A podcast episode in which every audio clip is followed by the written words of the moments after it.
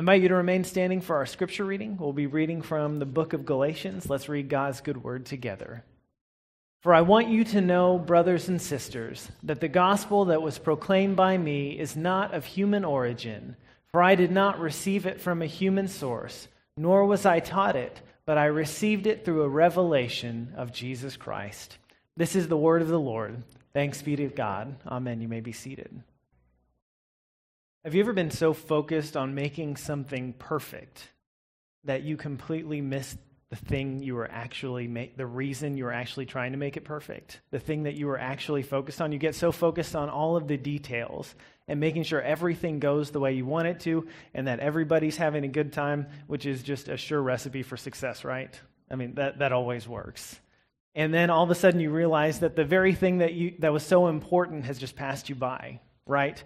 Whenever you've got friends over and you're so focused on making sure that they have a good time and that they have everything that they need and everything comes out at the right time, and you realize by the end of the night that you didn't talk to them at all because you're so busy making sure that they had a good time or it's the big family dinner and you've got to everyone's got to be um, you know at the table at the right time and everybody's got to bring the stuff that they've said that they would bring. And then when it's time for dessert that's got to happen and things have to get cleaned up and, and you realize that that everything has gone exactly the way it was supposed to or maybe it doesn't. I don't think those nights actually exist but but it's been pretty close but everyone's so mad at each other because they've been sniffing at each other to get all the details right that that nobody's happy or that perfect family vacation, right?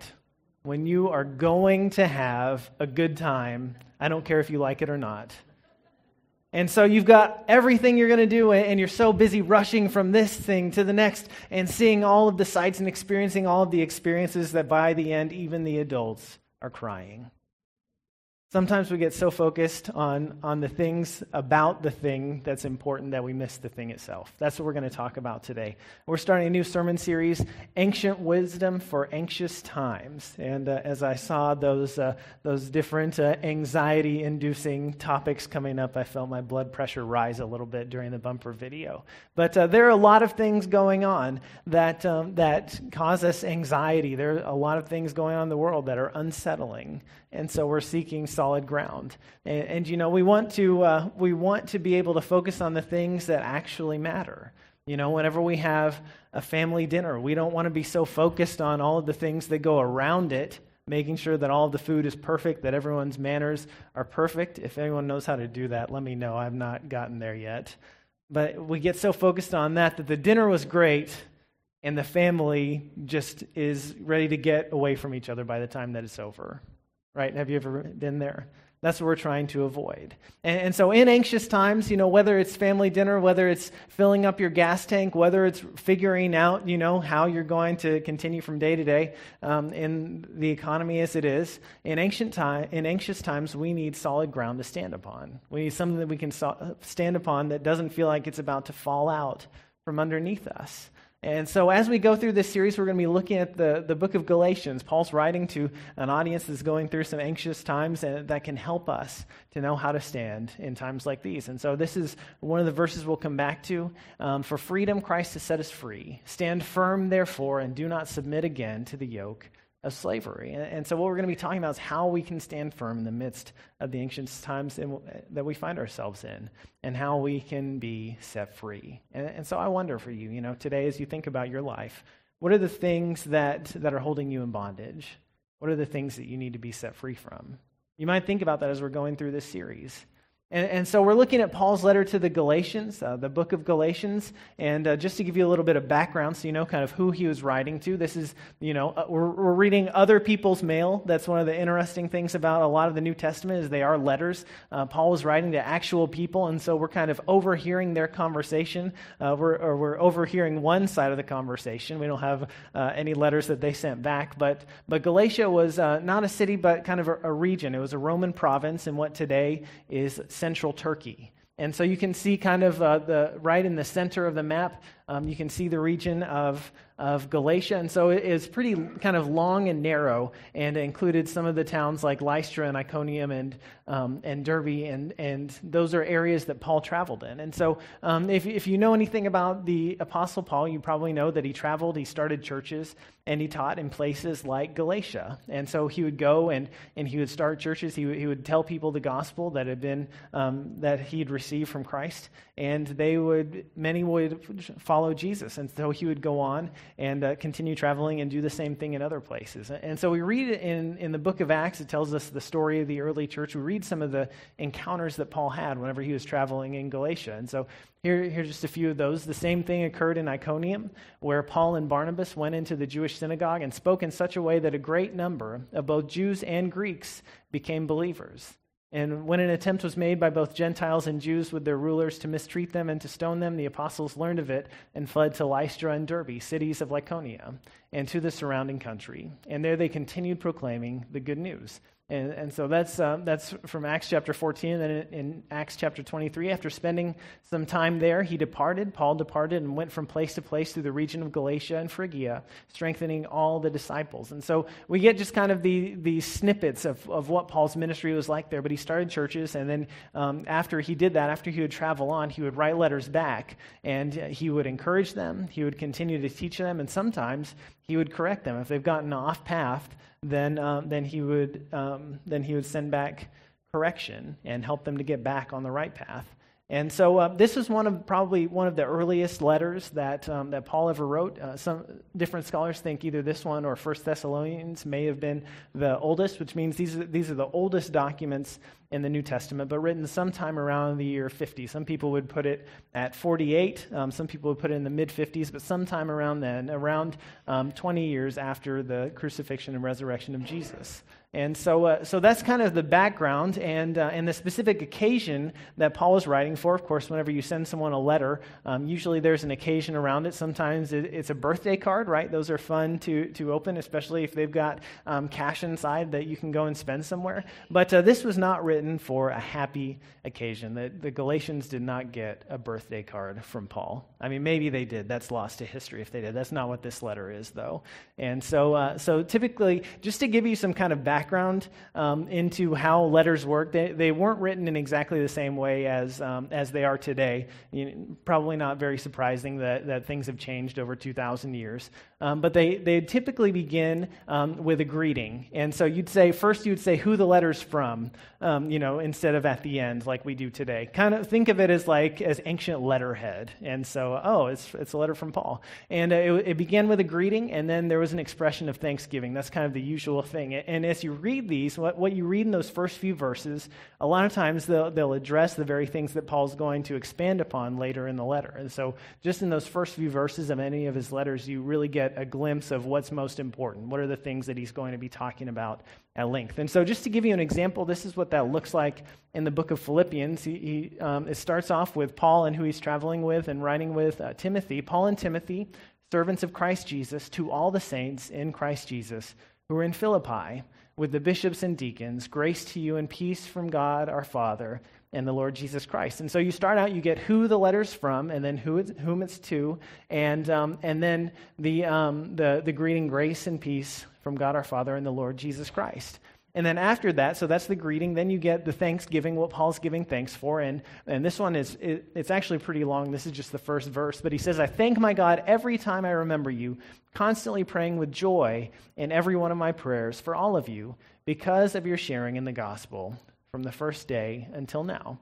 And so you see, Paul's really giving thanks. That's a nice thing to say. I give thanks every time I remember you praying with joy in every one of my prayers. And uh, wouldn't that be nice if someone wrote you a letter that said that? That'd be kind of cool. Maybe you can send somebody that letter today.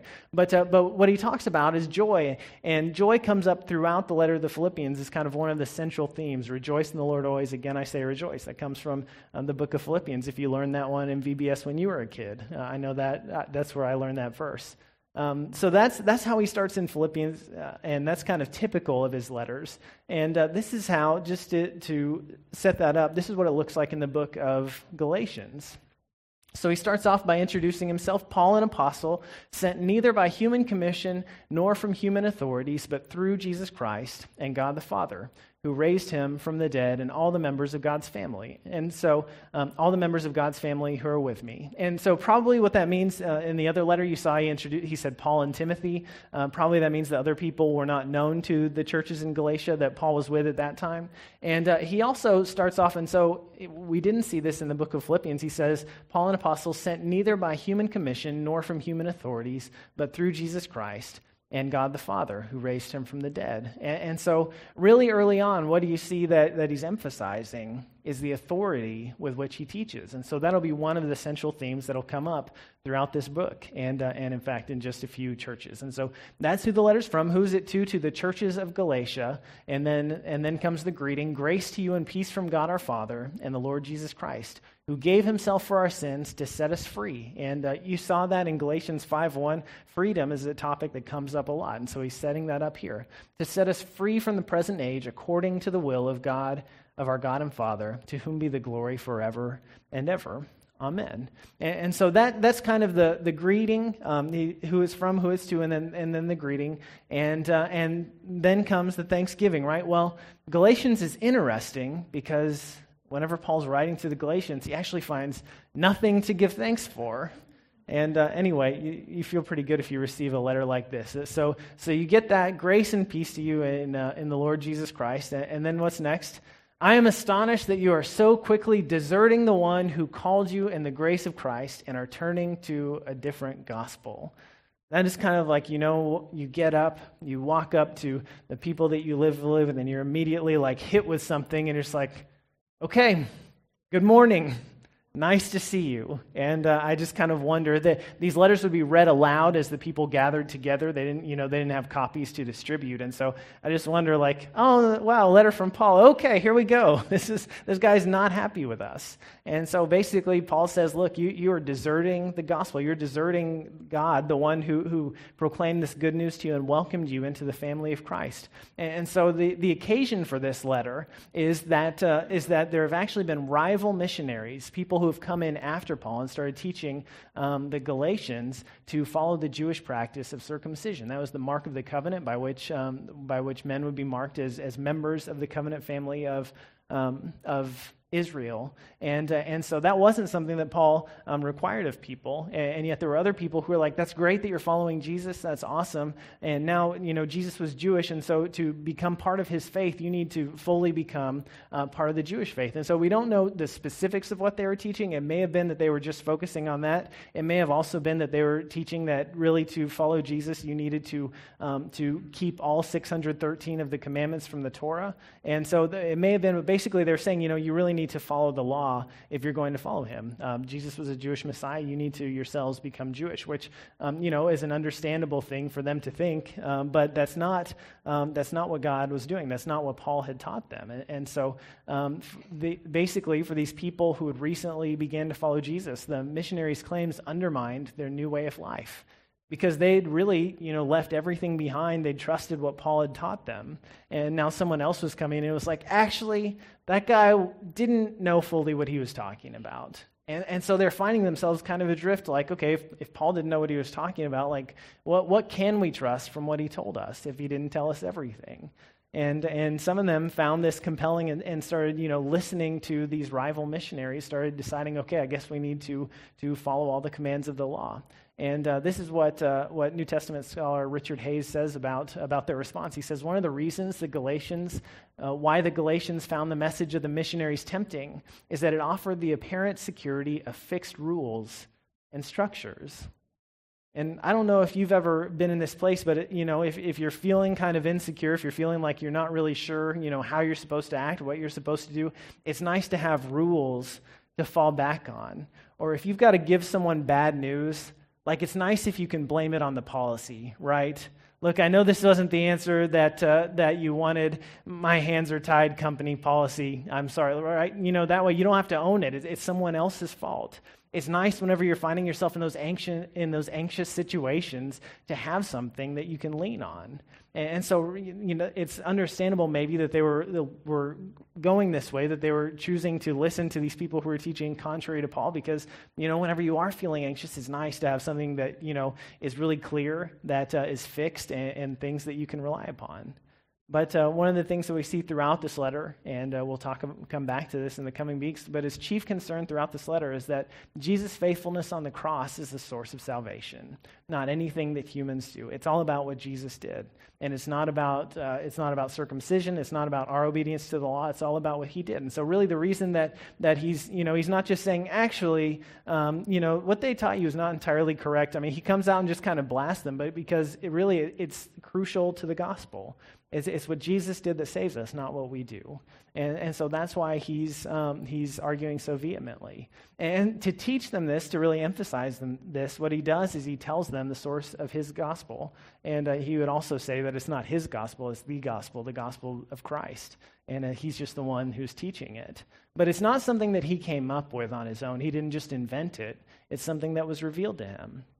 And so this is, this is what he says in uh, verses 11 and 12. He says, I want you to know, brothers and sisters, the gospel that was proclaimed by me is not of human origin, for I did not receive it from a human source, nor was I taught it, but I received it through a revelation of Jesus Christ. This was something that, that was given directly to him by Christ, not something that someone else taught him. He didn't pick it up from Peter one day whenever they were um, hanging out. They hadn't actually hung out before uh, before he started his ministry, and so uh, that you know obviously was not the case. It was something that Christ revealed to him directly, and uh, and it came to him in an interesting place because if you know anything about Paul's background, you know that before becoming a follower of Jesus, he saw Christians as threat to traditional Jewish beliefs. He saw the people who were following this new Messiah as people who were being led astray, and he, he, this was something that had to be stamped out, that had to be gotten rid of, using violence if necessary. And uh, you know, he sat by and watched as, as, as, um, as Stephen was, was stoned to death by people who were upset by this gospel that was being proclaimed. And, and, so Paul tells the, the people of Galatia about his background. He says, You've heard no doubt of my earlier life in Judaism. I was violently persecuting the church of God and was trying to destroy it. And so that, that was Paul's background. That he's an unlikely person to become the leader of the church and the author of almost half of the New Testament. And yet that's the one who God chose. And, and so we read about the story of how did he become a Christ follower. We read about that in Acts chapter 9. And, and so it, it, one day while he was traveling to Damascus, he was going to arrest Christians there. Uh, Paul encountered Jesus on the road. And, and so this is what it says. As Paul was going along and approaching Damascus, suddenly a light from heaven flashed around him. He fell to the ground and heard a voice saying to him, Saul, Saul, why do you persecute me? He asked, Who are you, Lord? The reply came, I am Jesus whom you are persecuting. But get up and enter the city, and you will be told what you are to do. The men who were traveling with him stood speechless because they had heard the voice, but saw no one. And so Saul got up from the ground, and though his eyes were open, he could see nothing. So they led him by the hand and brought him to Damascus. For three days he was without sight and neither ate nor drank. And so Paul was he was in a place where he thought he knew what God wanted him to do. It was clear to him that this new faith was a threat and needed to be gotten rid of. And as he was traveling to do what he thought was the right thing, the thing that was in line with the tradition that had been taught to him, he encountered Jesus on the road. He, he was struck blind by an encounter of the one that he was persecuting. I mean, do you think that would mix you up a little bit? Like, okay, this is not what I expected. You are not supposed to be able to talk to me. They killed you. And yet here he was appearing to Paul on the road. And after meeting with Jesus, Paul realizes that he has placed tradition above what God was doing in Christ. You know, I mean, you can imagine what was going on in Paul's, in Paul's head like, no, I know that this is wrong because God said so. Like, I know what God said, and yet here, here God's telling me something new. And it's like, you know, have you ever been in that place where you're like, no, God, I, I don't need you to tell me what to do because I already know. You told me this, and God's like, okay, I, am telling you now. I mean, have you ever been in, the, in that place with your kids? Like, like, they're like, no, you told me that I'm not supposed to do this. And it's like, okay, I'm telling you right now, who's the parent? Right? Forget what your interpretation of what you think I said last time. I'm telling you this. That's kind of where Paul found himself. Like, no, I'm not going to do what you're saying, God, because I, I, know that, that you told me, that, that you told us in the scriptures. And yet Paul realized that, that everything, the way that he had understood it, was not what God was doing now. God was doing something new. And he had to let go of his previous understanding to be able to receive that. This is what, um, what theologian and evangelism scholar Elaine Heath, uh, how she puts it. She says, The tradition behind the tradition that Paul, that Paul discovered begins in Eden with God's promise of salvation to Adam and to Eve. It moves forward with God's promise to the great flood and on to the calling of Abram and Sarai to be a blessing to the whole earth. All of this happens before the Hebrew tradition exists, long before Moses, the Exodus, or the giving of law. Um, did you ever think about did you ever think about the fact Noah isn't even Jewish? Like that that wasn't even a thing yet whenever Noah lived. It's kind of interesting, huh? I know stuff that makes you scratch your head. Anyway, we'll, we'll leave that aside for now. But Paul thought that he was protecting the tradition when in actuality there was a greater tradition uh, behind it. And it wasn't about protecting the purity of the faith, it was about God redeeming the world, about completing what, what, what went wrong in Eden, about setting God's people free. And that's what Paul realized. He got brought into this greater tradition behind the tradition. Because what happens whenever we put our tradition above the reason for the tradition, we create an idol. We create an idol, right? I mean, it's like whenever you're, you're planning a family dinner, what's family dinner about? Is it about the dinner? No, it's about, it's about family. What, what are family traditions about? Are they about the traditions? No, they're, they're about the family. The, the tradition is the thing that helps us to build our family, to, to connect together. And, and yet, whenever we get those backwards, whenever we make the family tradition about the tradition itself, then we get things backwards. And whenever we get our preferences about our life of faith, about our preferences about the way that we worship, the way that we think things ought to be, whenever we put those before what God is actually doing, then we create an idol.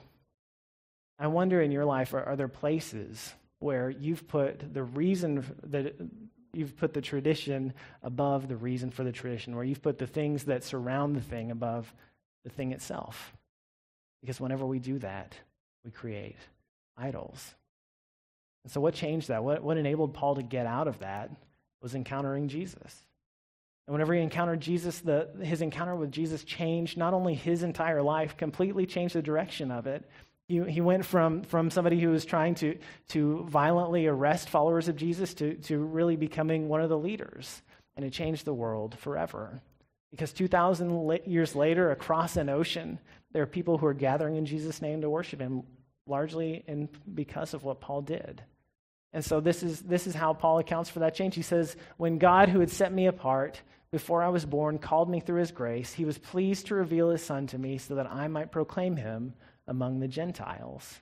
And this is how he describes the, the teaching that he received, the gospel that he received. He said, I did not confer with any human being, nor did I go up to Jerusalem to those who were already apostles before me, right? Because if you're going to learn the gospel, who would you go to? The people in Jerusalem, the, the headquarters of the church at that time, to learn from people like Peter and James. But that's not where he went. He, he, he received his gospel from, from Christ, and then he went away at once into Arabia, and afterwards returned to Damascus. So, um, where Paul went, we, he doesn't give an account of what happened there. Um, he associates, uh, later in the book of Galatians, he associates Arabia with the place where Mount Sinai was. And so it may have been that he was going into the wilderness um, in the same way that Moses went to Mount Sinai to, to hear God's word, to, to really retreat, to seek God's guidance for his new life, to, to step away from, from people and just focus on his relationship with God, to actually hear where God would leave him after he'd had this amazing experience where his entire life was shaken up whenever it felt like the ground was falling away from underneath him, to figure out what is the solid ground that I could stand upon. And after that, it's only three years later that Paul actually goes to Jerusalem to consult with the other apostles. And so this is what he says. Then, after three years, I did go up to Jerusalem to visit Cephas. That's the Aramaic form of Peter's name. To visit Cephas and stayed with him 15 days. But I did not see any other apostle except James, the Lord's brother. And so Paul spends this time not, not trying to get taught by humans, but to hear God's voice and to learn to follow it. Not just to take the tradition as he'd received it, but to actually hear God speaking through that tradition and to lead him in a new way. And so this is Dr. Heath again says over the years of his own pilgrimage with the risen Christ, Paul learns to listen to and cooperate with Jesus through the Holy Spirit. That's, it's something that he learns to actually walk with the Spirit, to hear God's voice. And, and that's what he, what he teaches to us as well. The source of Paul's authority was not himself, it wasn't how right he was, it was his direct experience with Jesus. It was the source itself, the one who actually gives us, who gives us life.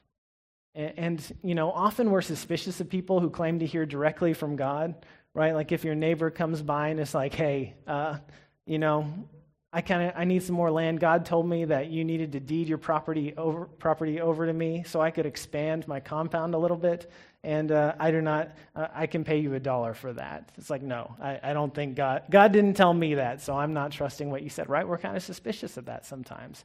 But, but it's actually possible for us. In the same way that Paul heard from God, maybe we're not going to hear that, uh, we're not going to get struck blind and, and knocked off of our donkey on the way to Damascus, but we can actually learn to hear the Holy Spirit's leading in our daily lives.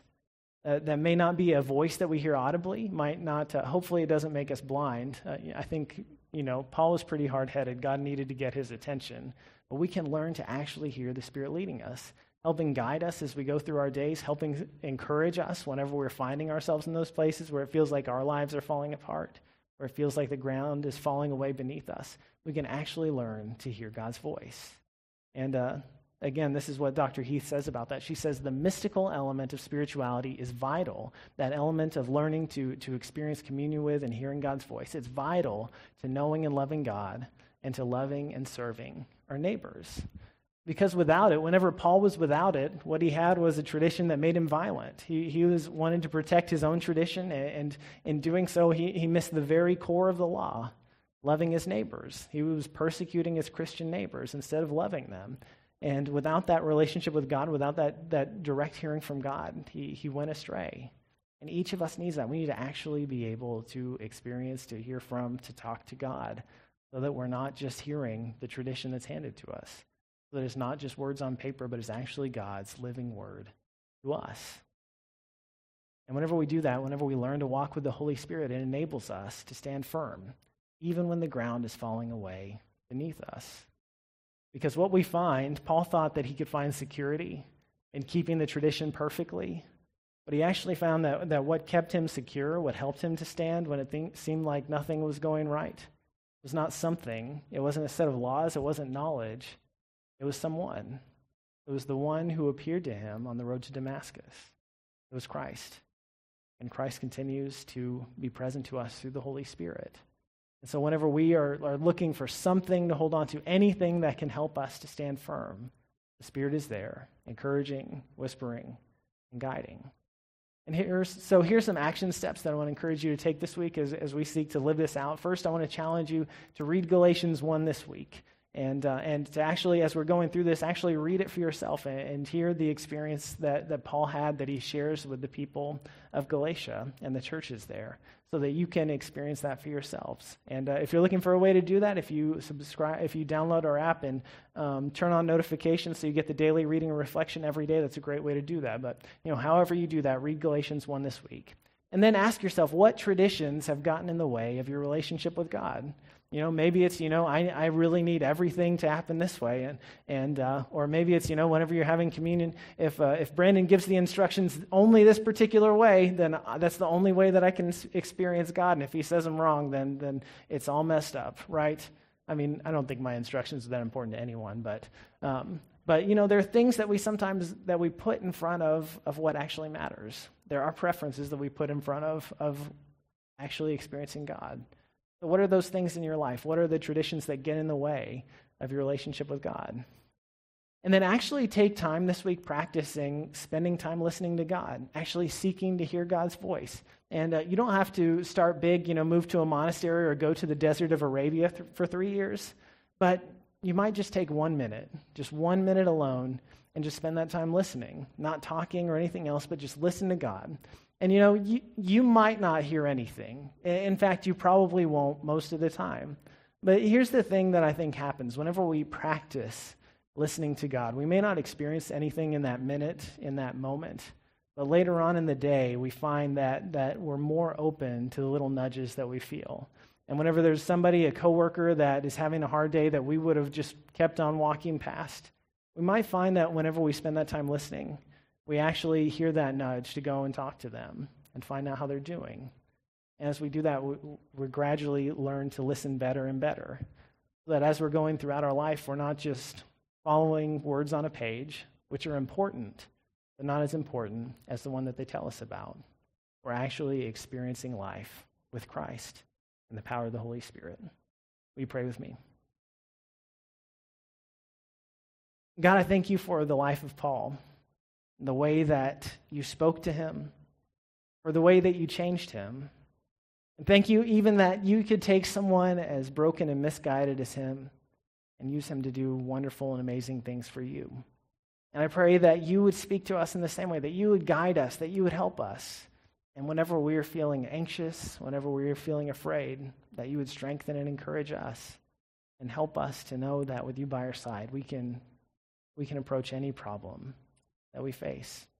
We thank you for Jesus, for his death and resurrection for us, and that he taught us even how to pray, saying, Our Father, who art in heaven, hallowed be thy name. Thy kingdom come, thy will be done, on earth as it is in heaven. Give us this day our daily bread, and forgive us our trespasses, as we forgive those who trespass against us. And lead us not into temptation, but deliver us from evil. For thine is the kingdom, and the power, and the glory forever. Amen.